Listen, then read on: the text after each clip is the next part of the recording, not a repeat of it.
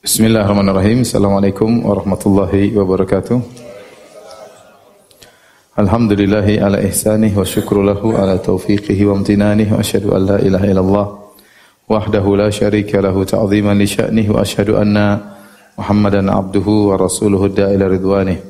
Allahumma salli alaihi wa ala alihi wa ashabihi wa ikhwanih. Hadirin dan hadirat yang dirahmati Allah Subhanahu wa taala. Bapak-bapak dan ibu-ibu yang dimuliakan oleh Allah Subhanahu wa taala. Pada kesempatan kali ini kita akan bahas tentang keluarga sakinah ya. Karena as-sukun atau sakinah dalam keluarga dituntut dalam syariat sebagaimana ayat yang sering kita dengar wa min ayatihi an khalaqalakum min anfusikum azwajan litaskunu ilaiha. Dan di antara tanda-tanda kebesaran Allah Subhanahu wa taala maka Allah Subhanahu wa taala menjadikan istri-istri bagi kalian litaskunu ilaiha agar kalian merasa tentram dengan istri-istri kalian. Jadi as-sakinah, mawaddah dan rahmah itu dituntut dalam membangun sebuah keluarga. Rumah tangga jika di dalamnya berisi sakinah, kemudian mawaddah, rasa cinta dan rahmat, kasih sayang, maka itu adalah surga dunia, adalah surga dunia. Tetapi kalau Ternyata kehidupan rumah tangga jauh dari sakinah, tidak ada ketentraman, tidak ada ketenangan, tidak ada rahmat, tidak ada cinta kasih antara suami dan istri. Maka ini adalah kalau boleh saya katakan neraka dunia, ya, penderitaan bagi seorang istri yang berkepanjangan dan penderitaan yang berkepanjangan bagi seorang suami. Maka kalau kita ingin bahagia, kita harus berjuang ya untuk bisa mewujudkan sakinah dalam kehidupan rumah tangga kita.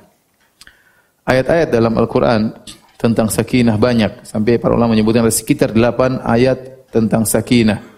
Allah turunkan dalam Al-Qur'an dan semuanya menunjukkan bahwasanya sakinah itu ketentraman, ketenangan itu dari Allah Subhanahu wa taala.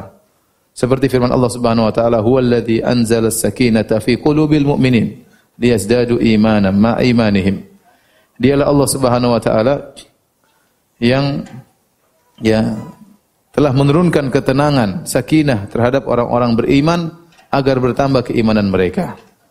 Dalam ayat yang lain, fa anzalallahu sakinatahu ala rasulihi wa alal mu'minin. Maka Allah turunkan sakinah, ketentraman, ketenangan terhadap rasulnya itu Muhammad wasallam dan kepada orang-orang beriman. Demikian juga seperti firman Allah Subhanahu wa taala, "Laqad radiyallahu 'anil mu'minin idh yubayyi'unaka tahta asy-syajarah, fa'alima ma fi qulubihim fa anzala as-sakinata 'alaihim." Sungguh Allah telah ridha kepada para sahabat yang membaiat Nabi di bawah sebuah pohon. Allah mengetahui keikhlasan hati mereka, fa anzala sakinata alaihim wa athabahum fathan qariba.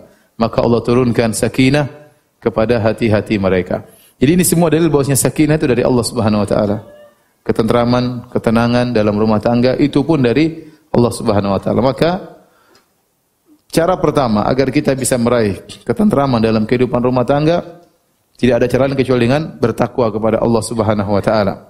Oleh karenanya, para salaf dahulu mereka kalau bertemu mereka saling berwasiat untuk bertakwa kepada Allah Subhanahu wa taala, terutama tatkala bersendirian.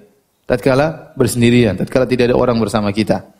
Apa kata Maqil bin Ubaidillah Al-Jazari? Beliau berkata, "Kanatil ulama idza iltaqau tawasaw bihadhihi al-kalimat Wa idza ghabu kataba biha ba'dhum ila ba'dhin.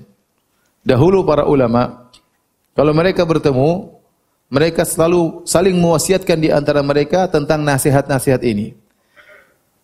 Wa idza ghabu kalau ternyata mereka tidak bertemu, kataba biha ba'dhum ila ba'd. Ternyata mereka tuliskan di antara mereka. Kalau mereka bertemu, mereka saling mengingatkan tentang nasihat ini. Kalau mereka tidak bertemu, maka mereka menulis surat satu dengan yang lainnya. Apa isi nasihat tersebut? Man aslaha sariratahu aslahullahu alaniyatahu.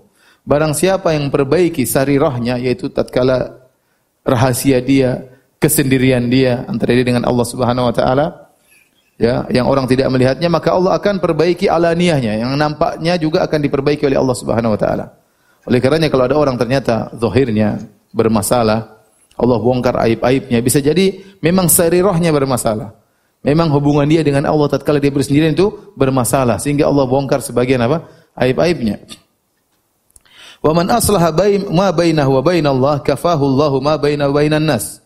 Barang siapa yang perbaiki hubungan antara dia dengan Allah Subhanahu wa taala, maka Allah akan mencukupkan memperbaiki hubungan dia dengan hubungan manusia, ya. Wa man ihtamma bi amri akhiratihi kafahullahu amra dunyahu. Barang siapa yang perhatikan urusan akhiratnya, maka Allah akan perhatikan urusan dunianya. Di sini yang perlu kita perhatikan, man aslaha sariratahu ya. Wa man aslaha ma baina wa baina Allah. Barang siapa perbaiki urusan rahasianya antara dengan Allah tatkala bersendirian. Barang siapa perbaiki hubungan dia dengan Allah, Allah akan perbaiki hubungan dia dengan manusia. Ini poin yang sangat penting. Bisa jadi hubungan kita dengan istri kita tidak baik, renggang, ya, bermasalah terus karena hubungan kita dengan Allah tidak beres.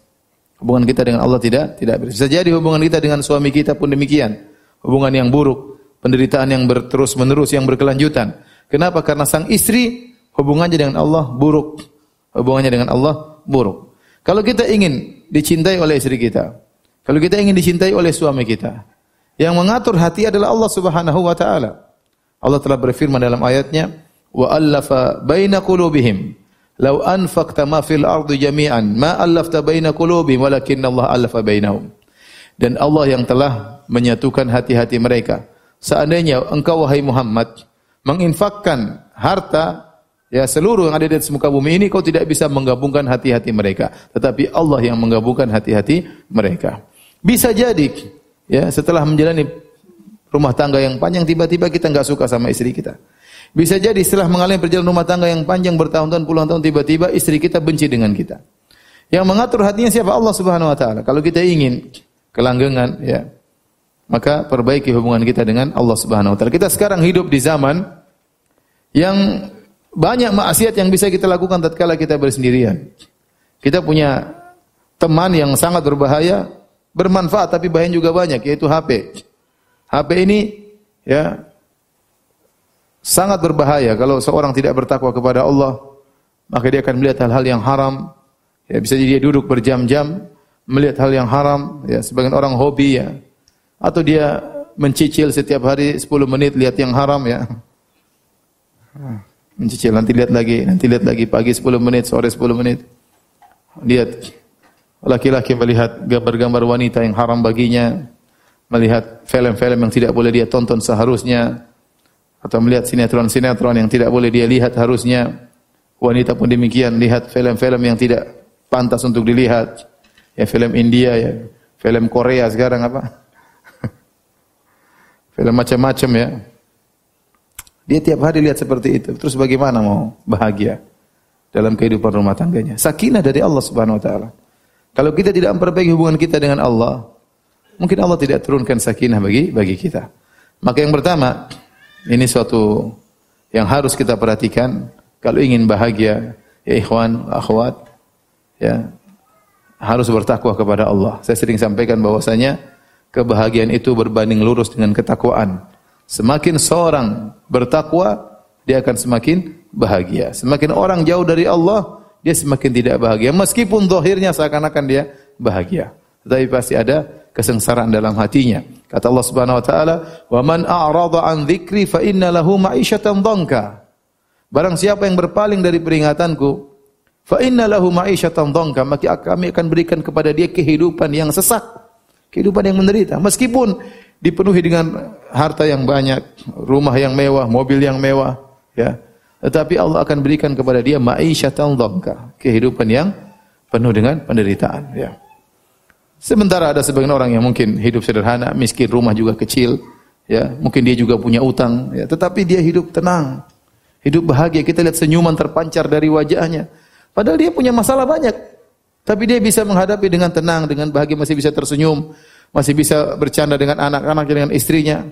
Kenapa? Rahasianya ternyata dia bertakwa kepada Allah Subhanahu wa taala. Oleh karena ikhwan dan akhwat, bapak-bapak dan ibu-ibu yang dirahmati Allah Subhanahu wa taala, Anda ingin bahagia, ingin dicintai oleh istri, ingin dicintai oleh suami, ingin ada mawaddah dan rahmah, ingin ada sakinah, maka bertakwa kepada Allah dan minta ketentraman dari Allah Subhanahu wa taala. Tapi ini pertama yang uh, mungkin seorang hendaknya perhatikan ya jika ingin membangun rumah tangga yang sakinah ya antara suami dan istri. Kemudian perkara kedua yang harus kita perhatikan Kalau kita ingin meraih kebahagiaan dalam kehidupan rumah tangga, kita harus yakin bahwasanya di antara orang yang paling utama untuk kita baiki adalah pasangan kita. Orang yang berhak yang paling utama untuk kita baiki adalah pasangan kita, istri kita atau suami suami kita. Lebih daripada yang lainnya. Lebih daripada yang lainnya. Adapun lelaki terhadap istri ya, maka telah datang dalil umum yang menegaskan akan hal ini. Yaitu Nabi SAW bersabda, khairukum khairukum li ahlihi wa ana khairukum li ahli. Sebaik-baik kalian di sisi Allah adalah yang terbaik bagi istrinya dan aku adalah suami yang terbaik. Ini hadis saya harap Bapak-bapak hafal hadis ini.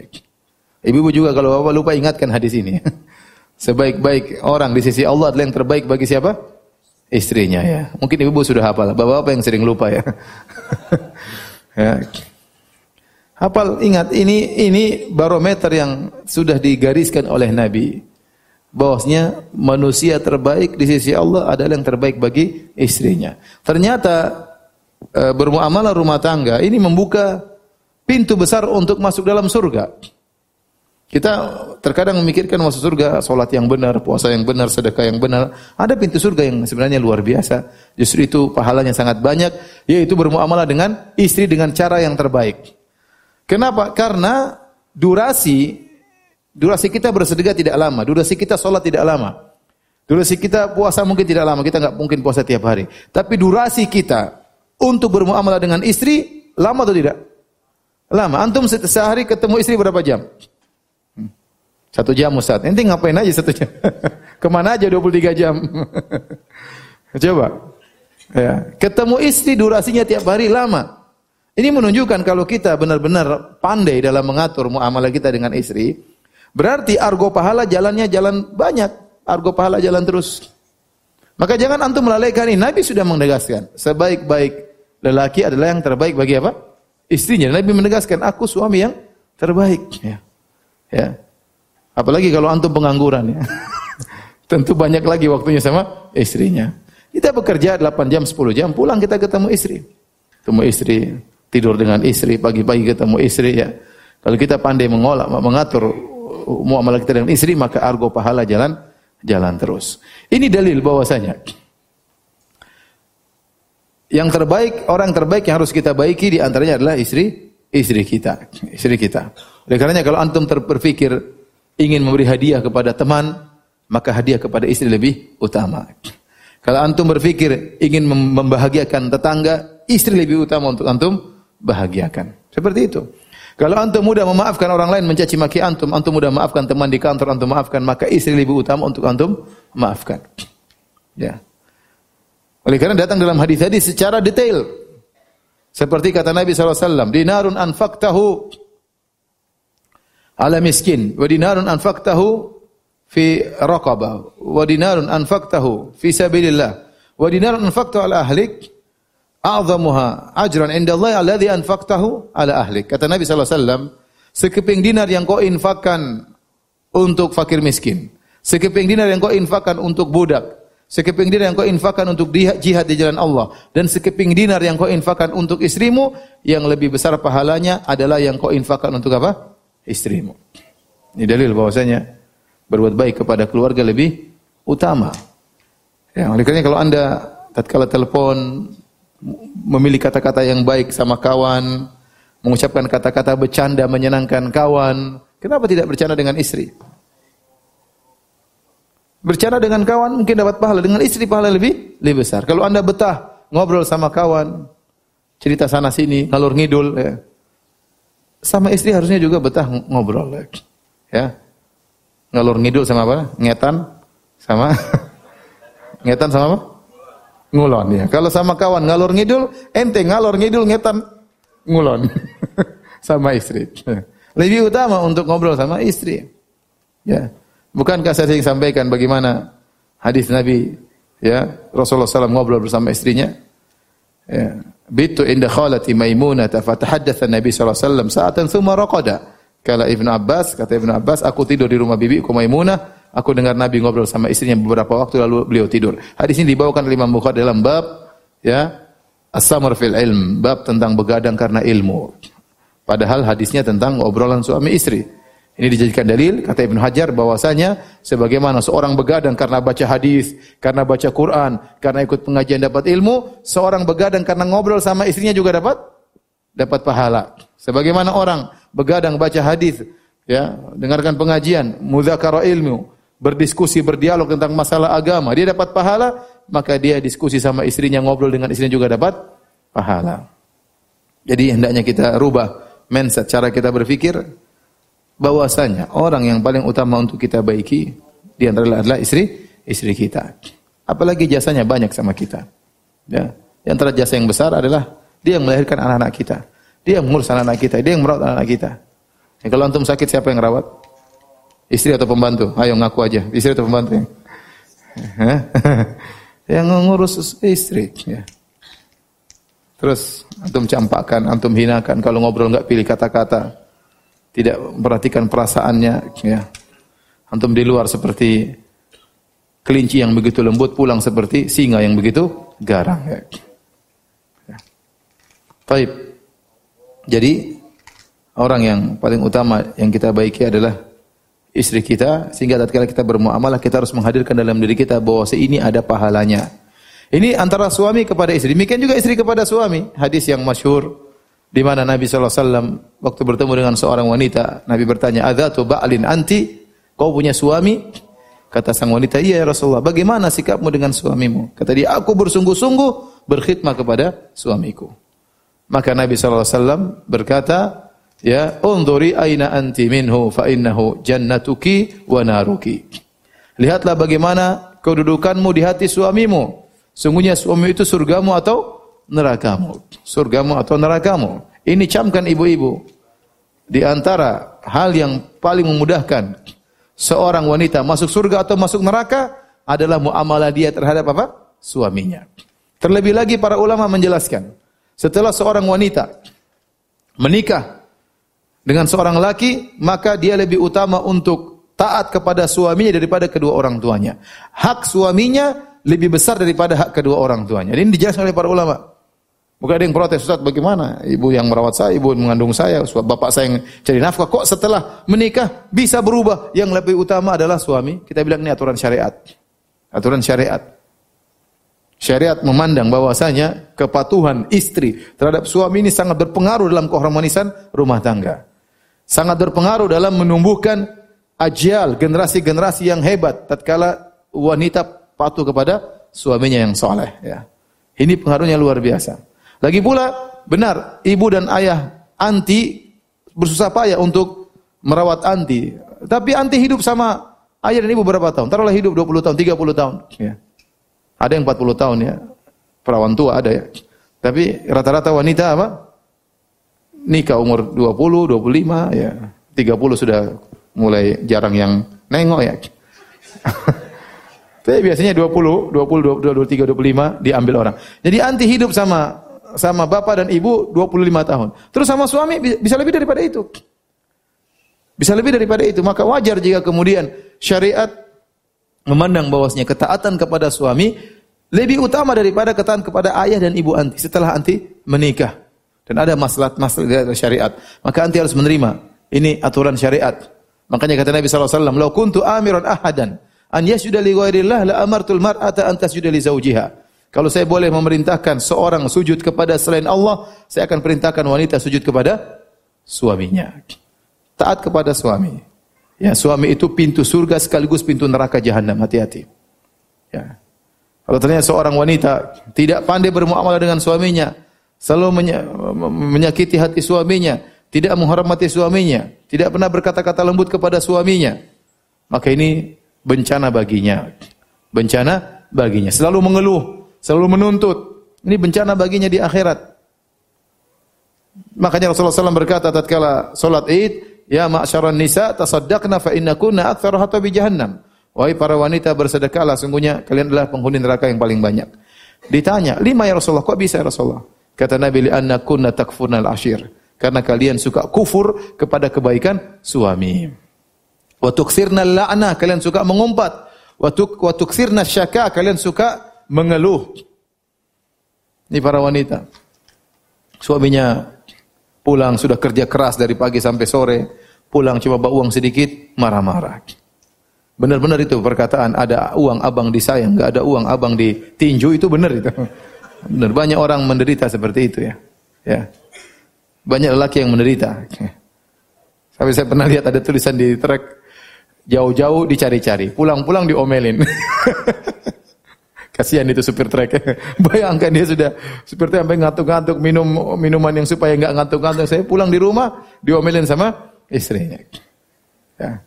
Ada seorang supir cerita sama bosnya, bosnya kawan saya. Pak, saya ini pulang ya. Saya kemarin kasih orang apa namanya tukang parkir cuma 10 ribu didoain banyak oleh tukang parkir. Makasih Pak Haji, makasih. Padahal belum haji mungkin. Dia doain banyak.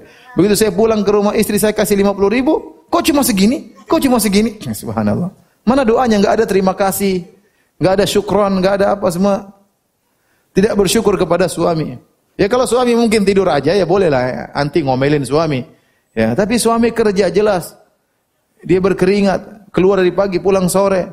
Mungkin diomelin sama orang, diomelin sama bos, pulang-pulang dia mengharapkan ya sambutan dari istrinya yang luar biasa. Ternyata diomelin sama istrinya. Ini perempuan penghuni neraka jahanam seperti ini. Penghuni neraka jahanam.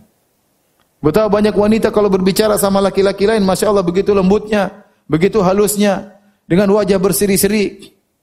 Begitu sama suaminya, perkataannya tidak ada penghormatan sama sama sekali. Mas, ceboin anak-anak mas. Mas, gorengkan telur.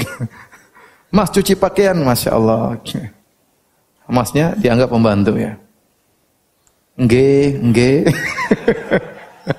Apalagi masnya sangat sayang kepada istrinya, jadi bulan-bulanan. Jadi sebagian istri kalau suaminya bantu sebagian kesempatan untuk diperintah terus menerus. Ini tidak diperbolehkan. Kata-kata kasar. Tapi begitu istrinya kalau telepon Grab atau Gojek pesan sesuatu, Gojek iya bisa pesan makan ini mas, ini lembut sekali sama Gojek. Luar biasa.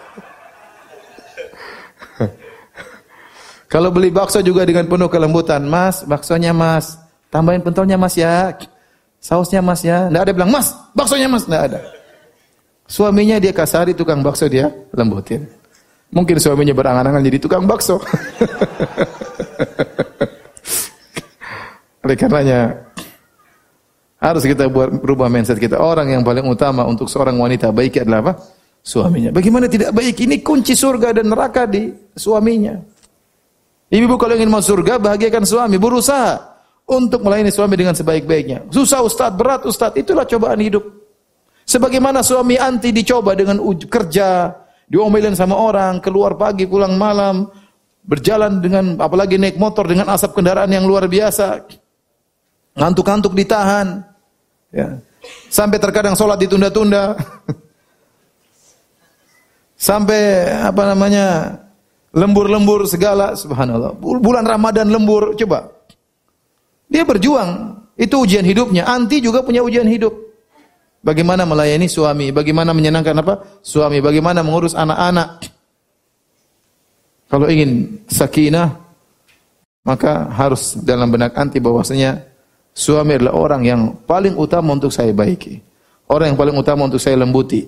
Orang yang paling utama untuk saya pilih kata-kata tatkala bertutur kata dengannya. Orang yang paling utama kalau dia aja ngobrol saya harus segera memperhatikan.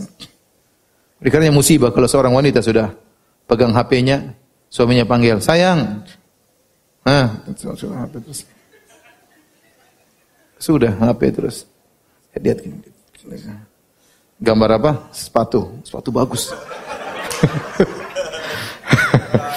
Repot. Gambar tas semuanya. Apalagi sekarang online semua. Mumpung belum ada pajak ya. Online semua dilihat-lihat. Padahal dia nggak punya duit. Suami juga nggak punya duit ya. Dikarenanya orang yang paling utama untuk kita baiki adalah pasangan pasangan kita. Kemudian di antara hal yang harus kita perhatikan agar kita bisa menemukan kehidupan rumah tangga yang penuh dengan sakinah. Ini sering disampaikan tapi tidak mengapa kita saling mengingatkan. Terkadang kita lupakan. Ingat bahwasanya tidak ada yang sempurna di dunia ini. Allah menyimpan kesempurnaan hanya untuk di surga. Semua hal tidak ada yang sempurna. Mobil nggak ada yang sempurna, rumah nggak ada yang sempurna, ustadz nggak ada yang sempurna, ya. istri nggak ada yang sempurna, suami nggak ada yang sempurna. Tidak ada yang sempurna, makanan tidak ada yang sempurna, minuman tidak ada yang sempurna. Sempu, kesempurnaan cuma ada di akhirat. Allah sengaja membuat menjadikan hal-hal ini tidak sempurna agar seorang merindukan apa? kesempurnaan. Ya. Maka kalau kita tahu tidak ada yang sempurna, nikmatilah sesuatu yang tidak sempurna tersebut. Kalau kita berharap kesempurnaan, kita tidak akan pernah bahagia, kita tidak akan pernah sakinah. Kalau suami kita punya salah, tidak banyak, ya wajar demikianlah laki-laki. Ya, kalau kita melihat wanita istri kita punya kesalahan, wajar. Dia wanita manusia. Oleh karena cerita yang saya sering dengar dari Syekh Abdul Razak berulang-ulang, kalau dia sudah berbicara tentang keluarga, dia selalu bercerita tentang Syekh bin Bas rahimahullahu taala. Tatkala ditanya oleh seorang lelaki pemuda yang menceraikan istrinya gara-gara perkara sepele. Gara-gara perkara sepele. Maka Syekh bin Bas berkata, "Hurul ain fil jannah." Wahai sang pemuda, kalau kau berharap bidadari, bidadari cuma di mana? Di surga. Ya. Kalau di dunia tidak ada bidadari, ya bidadari bidadari di Sukabumi, bidadari di Makassar, bidadari dari Jawa ya. Tidak ada yang sempurna, yang sempurna cuma di surga kelak. Pasti ada kekurangannya. Dengan demikian, tatkala muncul kesalahan dari istri kita, dari pasangan kita, dari suami kita, maka segera yang pertama kita lakukan, kita ingat kebaikan-kebaikannya. Kita benamkan kesalahan ini dalam lautan kebaikannya. Istri kita misalnya salah, dan dia pasti punya salah. Kita segera ingat kebaikannya. Dia ibunya anak-anak. Waktu saya sakit dia yang ngurusin. Waktu saya ngelamar tidak punya duit, dia mau terima saya. Ingat itu semua ya. Ingat. Ingat semua itu ya. ya. Ingat kebaikan-kebaikannya. Kalau saya sakit dia yang pijit ya. Dia yang ngurusin makanan saya, dia yang cucikan piring saya, dia yang ngurus anak-anak saya. Kalau ibu saya sakit, dia yang ngurus ibu saya. Ingat serentetan kebaikan-kebaikannya sehingga kesalahannya 1 2 3 4 5 sampai 10 itu ringan di mata kita. Itu cara pandang yang yang benar karena tidak ada kesempurnaan kecuali di akhirat kelak. Ya. Demikian juga istri. Kalau dia lihat suaminya punya salah, ingat kebaikan-kebaikan suaminya. Suami saya yang berusaha payah mencari nafkah, keluar pagi, pulang petang mencari nafkah. Ya. Suami saya yang belikan saya ini, suami saya yang belikan saya mahar, suami saya yang melindungi saya, suami saya yang terus ingat kebaikan-kebaikannya. Ya. Adapun wanita yang celaka, penghuni neraka jahanam, adalah neraka wanita yang hanya mengingat kebaikan, hanya mengingat keburukan suaminya dan melupakan kebaikan-kebaikan suaminya. Kata Nabi SAW, "Idza ra'at minka syai'an law ahsanta ila ihdahunna ad-dahra, thumma ra'at minka syai'an laqalat ma ra'aitu minka khairan qat." Kata Nabi sallallahu alaihi wasallam, jika engkau wahai seorang suami melakukan kebaikan kepada istrimu sepanjang tahun, kemudian sang istri melihat satu keburukanmu, maka dia akan berkata, aku tidak pernah melihat kebaikan darimu sama sekali. Ini wanita penghuni neraka jahanam. Yang hanya ingat keburukan dan lupa dengan kebaikan-kebaikan suami. Hati-hati ya. Kebaikan-kebaikan dilupakan, kesalahan-kesalahan suami diingat-ingat. Mas kamu memang begitu. Kamu pernah gituin saya pada tahun 2017. Kamu pernah pernah 2015. Waktu kita lagi kunjungan ke rumah ibuku kamu beginiin saya. Subhanallah ini wanita hafalannya kuat. Hafizah. Hafalan kesalahan kuat. Kebaikan-kebaikan suami tidak di tidak dihafal. Ya. Ini terkadang terungkap dari sebagian istri, ternyata kamu tidak pernah mencintaiku. Bagaimana tidak pernah mencintaimu? Anak kita sudah 10, ini dari mana keluar semuanya ini? Tanpa cinta begitu saja. Bagaimana tidak mencintaimu? Beratmu sudah 72. Gimana? Tidak cinta. Siapa yang kasih makan kamu kalau tidak cinta? Jadi hati-hati ibu-ibu ya. Ingat, tidak ada yang sempurna kecuali di surga kelak. Nanti kalau ibu-ibu masuk surga, bersama suami ibu masuk surga, semuanya akan menjadi sempurna. Suami menjadi laki sangat sempurna, wanita juga menjadi sangat sempurna. Taib. Di antara hal yang membuat kita untuk bisa menemukan sakinah dalam kehidupan rumah tangga, di antaranya berusaha kita mencintai pasangan kita selain cinta tabii, natural kita cinta kepada lawan jenis, tempelkan juga kita mencintainya karena Allah. Kita mencintai istri kita karena Allah. Tatkala kita mencintainya karena Allah, kita sabar dengan kesalahan-kesalahannya. Kenapa saya cinta istri saya? Karena Allah. Saya cinta istri saya karena dia berkhidmah kepada saya. Saya cinta kepada istri karena istri saya sholat. Istri saya rajin baca Quran. Istri saya ngurusi anak-anak saya. Saya mencintainya karena Allah. Bukan yang sekedar syahwat belaka. Istri juga terhadap suami demikian. Kalau kita hanya cinta karena syahwat, itu akan pudar. Istri kita kalau sudah 45, sudah 50, sudah mulai sudah mulai apa? Keriput ya. Sudah mulai mau pasang macam-macam kayak mau ini lah. Mau pakai apa namanya? bedak lah macam-macam lah, spidol lah nggak akan berubah kondisi. Tetap saja keriput. Ya. Apalagi sudah 60. Sudah capek mencapai top tua ompong peot sudah mau diapain. Jadi kalau kita mencintai istri kita karena fisik ya, itu hanya ya, tidak melanggengkan suatu apa? Suatu kehidupan rumah tangga. Tapi kita mencintainya juga karena Allah. Kita cinta dia karena Allah, kita perhatian sama dia karena Allah, kita disuruh menyayangi dia, Allah yang suruh. Kita disuruh untuk memuliakan istri kita karena kita disuruh oleh Allah Subhanahu wa taala. Kita membuat dia merasakan dia nomor satu, ya. Itu pun karena Allah Subhanahu wa taala. Istri pun demikian, ya. Berusaha mencintai suaminya karena karena Allah Subhanahu wa taala. Dengan kita membuat pemikiran kita seperti itu, insya Allah kita lebih langgeng tatkala kita menjalani kehidupan rumah tangga. Kemudian di antara hal yang bisa membentuk kehidupan rumah tangga yang sakinah, jauhi buruk sangka. Jauhi buruk sangka ya. Dalam satu hadis riwayat Imam Bukhari Imam Bukhari membawakan hadis ini dalam satu bab, beliau beri judul bab la yaturku ahlahu lailan idza atala al-ghaibah makhafata an yatakhawanahum aw yaltamisa atharatihim. Kata Imam Al-Bukhari bab tentang janganlah seorang lelaki pulang malam-malam hari setelah lama dia meninggalkan istrinya. Jadi kalau dia mau pulang siang hari, kalau dia masuk pintu ketuk pintu jangan malam hari. Sudah ninggalin istrinya seminggu, dua minggu. Kalau pulang, jangan malam hari tiba-tiba ketuk pintu.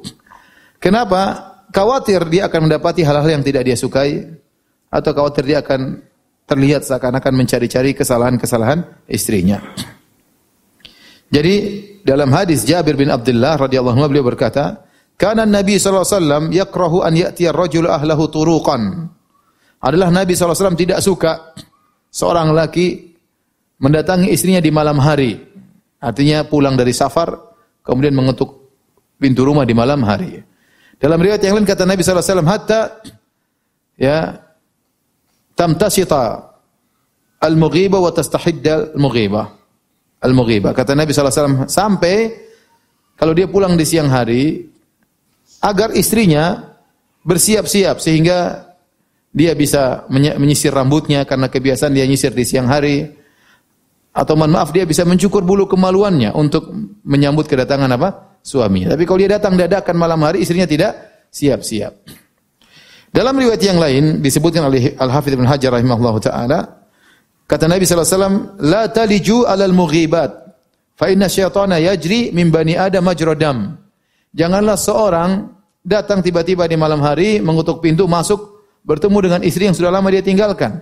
Kenapa? Bisa jadi timbul suudzon. Kata Nabi, "Fa inna syaitana yajri min bani Adam majradam." Karena syaitan masuk mengalir dalam tubuh manusia sebagaimana aliran darah. Kenapa kalau dia pulang malam tiba-tiba istrinya merawat timbul ini istri saya kok begini, kok begini atau dia dapati mungkin kondisi yang tidak menyenangkan timbullah suudzon. Maka Al Hafidz bin Hajar tatkala membahas hadis ini dia memberi faedah wa fihi tahridu ala tarki ta'arrud lima yujibu su'adzan bil muslim. Hadis ini menunjukkan seorang hendaknya meninggalkan perkara-perkara yang bisa membuat seorang berburuk sangka kepada seorang muslim yang yang lain. Maka Nabi melarang seorang lelaki pulang di malam hari tiba-tiba khawatir dia mendapati kondisi yang tidak menyenangkan akhirnya dia buruk sangka sama istrinya. Ini dalil bahwasanya kehidupan rumah tangga jangan dibangun di atas apa? Buruk buruk sangka. Barang siapa yang hidup rumah kehidupan rumah tangganya dibangun di atas buruk sangka kepada pasangannya maka mereka menderita. Bayangkan kalau seorang istri tiba-tiba jadi detektif. Ya, suaminya pulang, terlambat sedikit, Mas. Kenapa pulang? Terlambat 10 menit. Kenapa, Mas? Diberhentikan depan pintu. Detektif, diinterogasi. Seperti ini apa enak hidup seperti ini? Punya istri seperti ini, detektif. Nanti suaminya ditelepon dan angkat-angkat lagi bicara. Mas, lama sekali bicara sama siapa sih? Coba sama siapa? Apa yang dibicarakan? Detektif. Apa enak punya istri seperti ini? Sangat tidak enak ya. Pulang HP-nya dibuka. Nah, Mas ini apa nih, Mas? Ini kenapa dihapus, Mas? ini Sari siapa ini? Sari. Sari Fudin, Mas. Semuanya diperiksa. Apa enak hidup seperti itu? Pulang-pulang sudah niat baik. Pulang lebih cepat. Biar ketemu istri. Loh, Mas kok pulang lebih cepat mas? Ada apa mas? Saya mas. Ya buat kamu pulang lebih cepat sudah dicurigai lagi. Sayang bulan ini gaji papi sekian. Papi ini pasti ada yang disimpan. Tumben lapor-lapor gaji. Repot. Jadi semua salah kalau seorang sudah rumah tangga dibangun di atas apa? Kecurigaan. Oleh karenanya, banyak ulama yang berfatwa, tidak boleh istri membuka HP suaminya. Mohon maaf ibu-ibu ya. Saya hanya nukil fatwa ya. Kenapa? Karena dengan membuka HP, sang istri akan berbanyak banyak suudzon. Kita boleh curiga kalau memang ada dalilnya ya. Sebagaimana waktu saudara-saudara Nabi Yusuf alaihissalam melaporkan kepada ayahnya Nabi Yakub bahwasanya Nabi Yusuf telah diterkam oleh serigala, dibunuh oleh serigala, kemudian mereka datangkan bukti, mereka pulang di malam hari dalam kondisi menangis. Waja'u ala qamisihi bidamin kadzib. Kemudian mereka datangkan baju yang sudah berlumuran dengan darah. Waktu baju tersebut diterima oleh bapaknya, Nabi Yakub, Nabi Yakub langsung curiga. Nabi Yakub mengatakan, Qala bal sawalat lakum anfusukum amra. Ini tidak benar ini. Kenapa dia mendapati ternyata baju Nabi Yusuf tersebut penuh darah tapi tidak robek-robek. Padahal kalau orang diterkam serigala harusnya bajunya apa? Robek. Ini serigala baik kayak apa ini? Kok tidak dicakar-cakar Nabi Yusuf alaihissalam? Maka seperti itu boleh seorang apa? Curiga. Tapi kalau nggak ada apa-apa, tahu-tahu buka HP. Setiap hari periksa HP, apalagi pulang dari safar, periksa. Ini tidak benar. Bahkan saya katakan tadi sebagian ulama berfatwa ini hukumnya apa? Haram. Dan ini merusak kehidupan rumah tangga. Merusak kehidupan rumah tangga. Ya. Apalagi sebagian suaminya bercanda tentang poligami sama kawannya. Padahal penakut, cuma bercanda-bercanda aja sok jagoan. Akhirnya dibaca oleh istrinya ngamuk, wow, wow, wow. Akhirnya jadi berani dia poligami. Tadinya dia takut lihat istrinya kayak gitu, dia berani poligami. Ngapain? Tidak boleh. Ya. Jadi hati-hati ya ibu-ibu ya. Kalau suami anda alhamdulillah soleh dan macam-macam ya, anda tingkatkan pelayanan sama suami, ya tunjukkan cinta kepada suami ya. Jangan hidup dengan di atas kecurigaan, tidak boleh. Apalagi syaitan, saya kan sudah sampaikan berulang-ulang bahwasanya program utama syaitan adalah menceraikan suami dengan istri. Hadis dalam Sahih Muslim. Kata Nabi sallallahu alaihi wasallam, "Inna iblis yadha arsyahu 'alal ma, thumma yab'athu sarayahu." Fa adnahum minhu manzilatan 'azamun fitnah. Fayaji ahdum fayaqulu, ya, fa'altu kadza wa kadza. Qala ma fa'alta syai'an. Iblis meletakkan singgasannya di atas air, kemudian iblis mengutus anak buahnya untuk menggoda manusia. Anak buahnya yang paling dekat dengan iblis adalah yang paling besar fitnahnya. Maka datang anak buahnya ngelapor, "Iblis, saya sudah gini-gini." Kata iblis, "Belum." Saya sudah gini-gini, belum. Sampai ada yang datang, "Eh iblis, la azalu bihi hatta farraqtu baini wa baina imraatihi." Saya selalu mendekati sang lelaki sampai akhirnya saya ceraikan dia dengan apa? istrinya. Kata iblis, nikma anta, ente setan yang hebat ya. Oleh karenanya, kita ini ingat, setan ingin kita berpisah dengan istri kita. Maka jangan sampai kita menjadikan berburuk sangka sebagai tunggangan kita dalam kehidupan sehari-hari. Ini penderitaan seperti ini. Latih diri kita untuk husnudzan kepada istri kita. Kecuali dia melakukan hal yang sangat buruk, membuat kita harus curiga. Kalau tidak, ngapain kita curiga sama dia. Haram, tidak boleh kita curiga sama istri. Haram tidak boleh curiga sama sama suami, ya. Oleh karenanya agar kita bisa hidup dengan sakinah antara suami istri, jauhilah sikap curiga, berburuk sangka, ya, yang dilarang dalam syariat.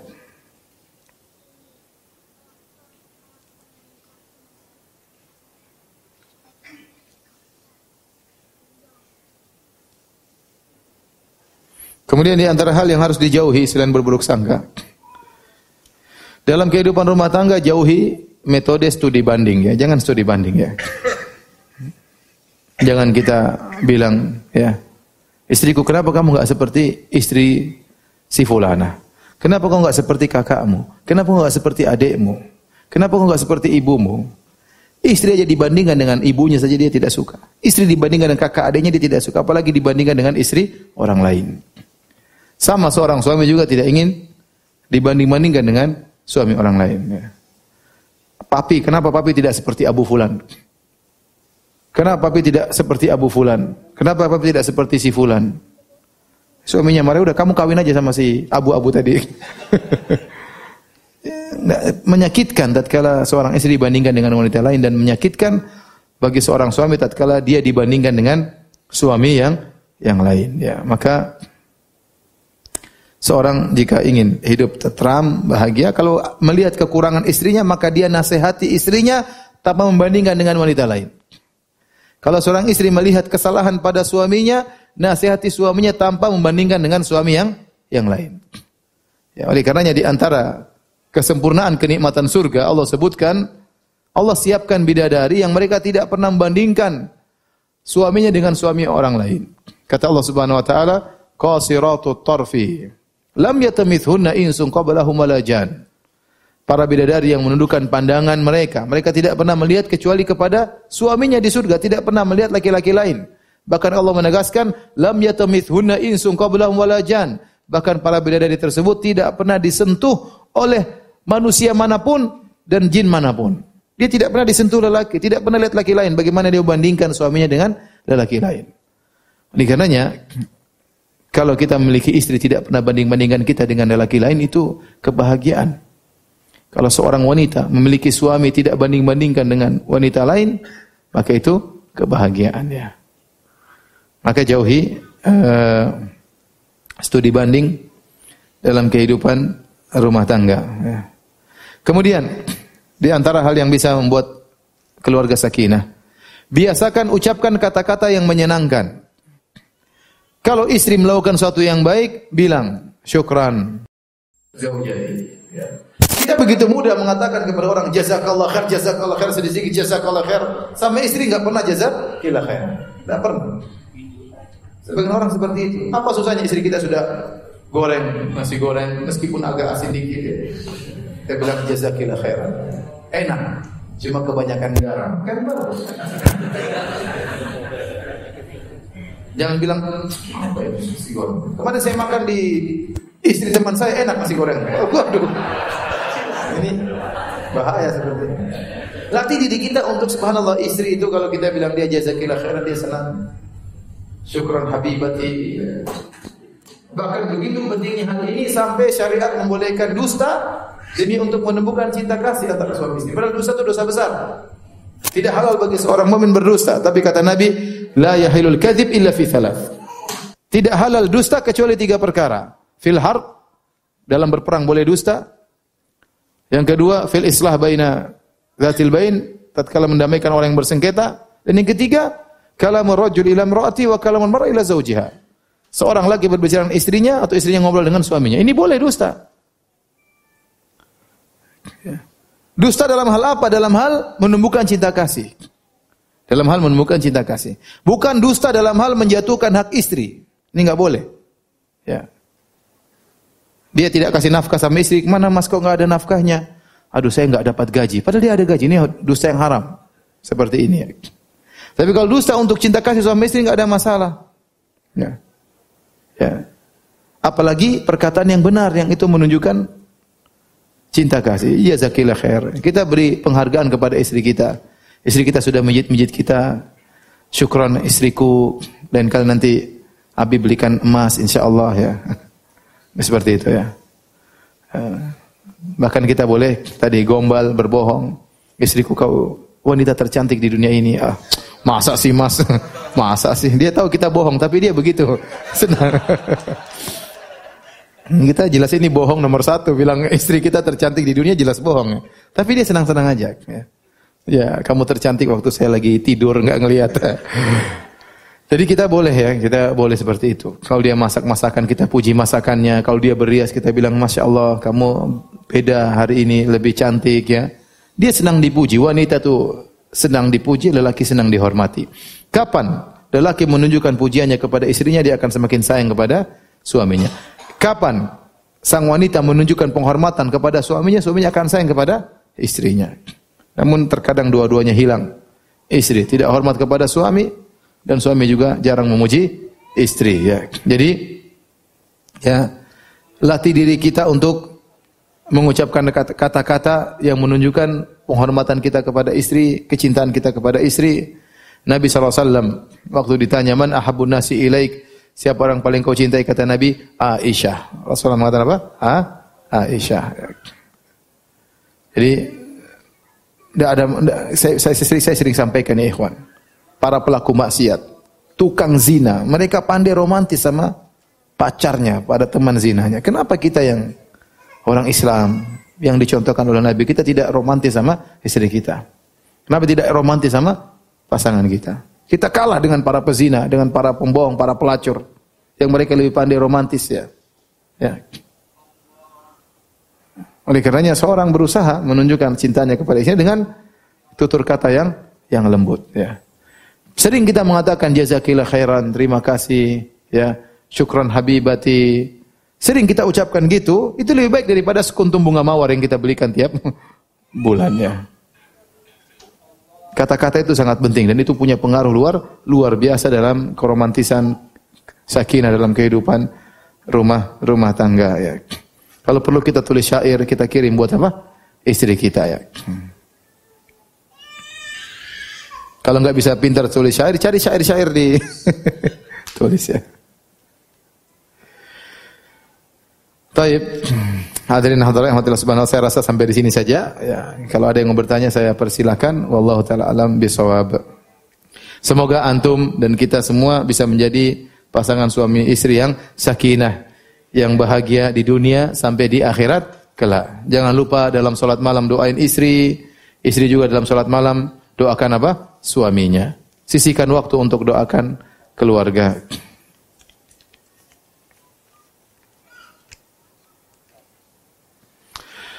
Bagaimana sikap seorang istri yang suaminya kembali kepada agama sebelumnya sebelum mereka menikah? Padahal mereka menikah telah puluhan tahun, selama 20 tahun. Dan sikap suaminya pun baik dan mendukung kegiatan ibadah istri anak-anaknya. Saat ini sang istri pun mulai hijrah dan syar'i dan apa yang harus dilakukan sang istri menyikapi suaminya tersebut. Sang suami sudah menyatakan sikapnya dan tegas bahwa tidak bisa menjalani agama Islam. Kalau dia baru saja murtad, dia berarti murtad. Dia tadinya bukan Islam, kemudian masuk Islam menikah. Berjalani kehidupan 20 tahun, kemudian dia mur murtad. Kalau dia murtad, baru waktu yang singkat didakwahi. Semoga dia kembali. Kalau ternyata dia tidak mau kembali dan dia menyatakan saya tidak akan menjalani agama Islam, saya akan kembali kepada agama saya, maka wajib bagi istri untuk cerai. Harus meninggalkan apa? Suaminya. Bahkan bukan cerai lagi ini terputus hubungan pernikahan secara otomatis dalam syariat Islam. Maka dia harus menjauh istrinya, tidak boleh digauli oleh suaminya. Mohon maaf suamiku ini aturan Islam. Dia harus sabar menghadapi itu ujian hidup ya. Kecuali kamu berubah ya. Kalau enggak selesai ya. Tidak bisa. Meskipun suaminya baik, meskipun suaminya mendukung ibadahnya ibadah anak-anaknya, tapi ini aturan Islam. Bahwasanya kalau suami murtad, maka pernikahan otomatis apa ter terputus.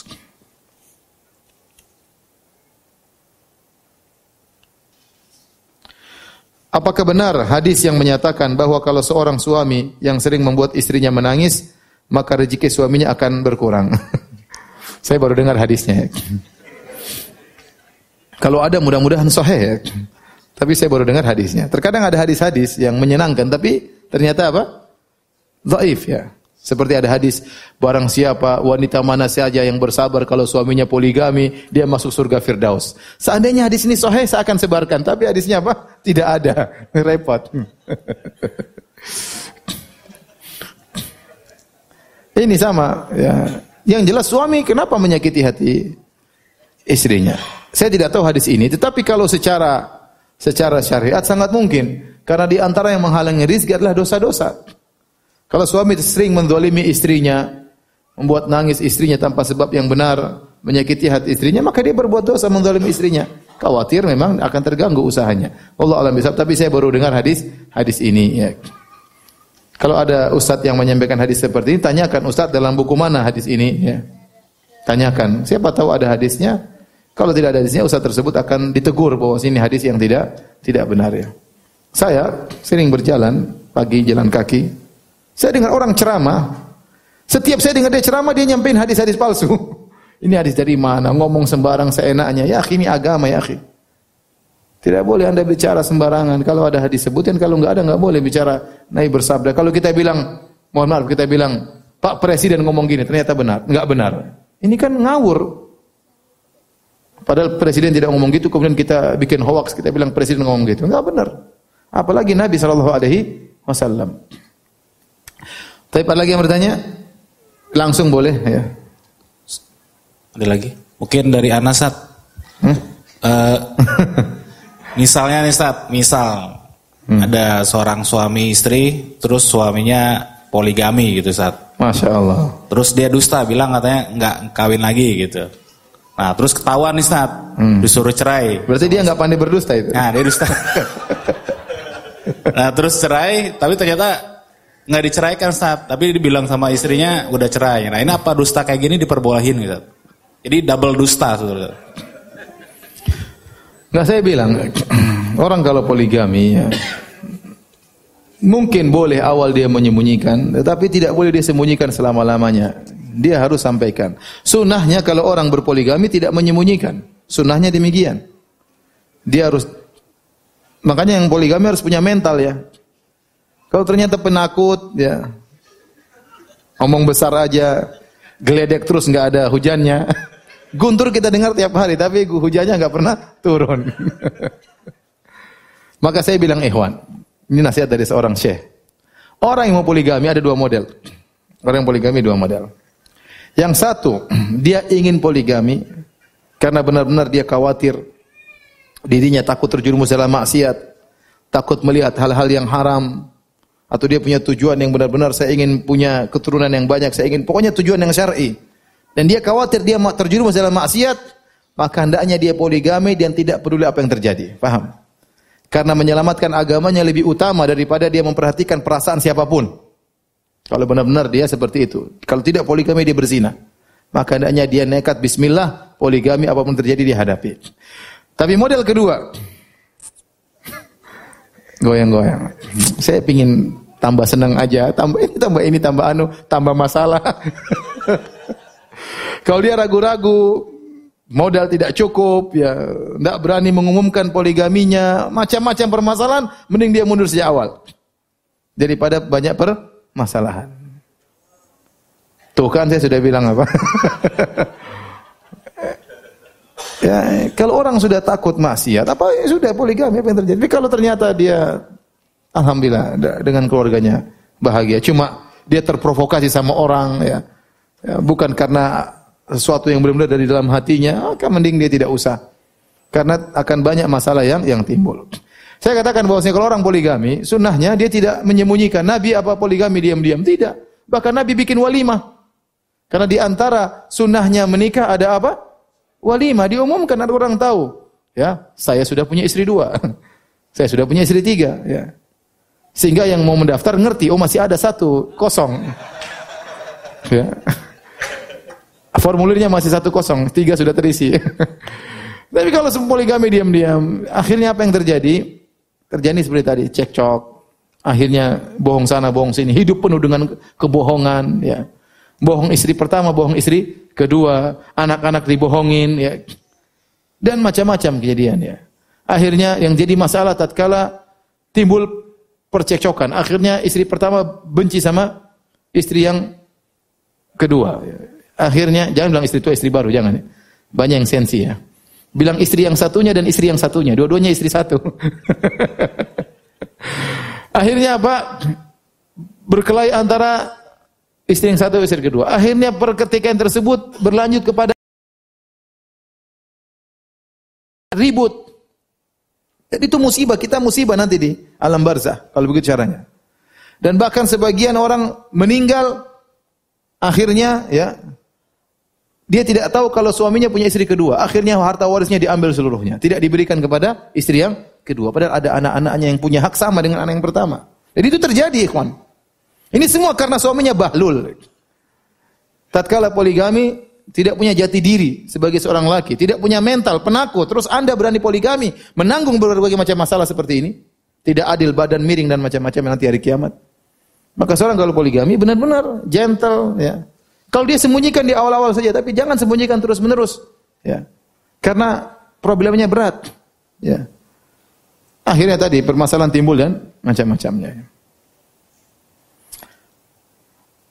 Jadi saya tidak menyarankan berpoligami dengan cara seperti itu ya. Wallahu alam bisawab. Kalau niat kita semua punya niat. Cuma niatnya besar atau niatnya kecil, terkadang redup, terkadang hilang.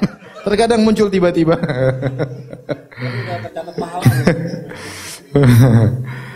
ya, ya ikhwan ya. Ya udahlah, nggak usah banyak ngomong ya. pertanyaan yang lain aja, saya juga malas jawab pertanyaan. Yang lain, yang lain. ada pertanyaan yang lain? ada satu. Satu. Ustaz saya mau bertanya, saya wanita berhijab. Jika suami saya menginginkan saya lepas hijab dan dia berkata, saya akan menanggung dosanya. Apa yang harus saya lakukan? Ya tidak bisa. Ya. Kita tidak boleh taat kepada manusia dalam rangka bermaksiat kepada Allah. Ya. Ya, la ta'ata li makhlukin fi ma'siyatil khaliq. Tidak ada ketaatan terhadap makhluk dalam rangka bermaksiat kepada Allah Subhanahu wa taala. Ya, kalau kita taat kepada suami kita, kita berdosa dan suami kita dapat dosa yang double. Dosa dia dan dosa kita juga dia yang pikul dan dosa kita tetap kita pikul, ya.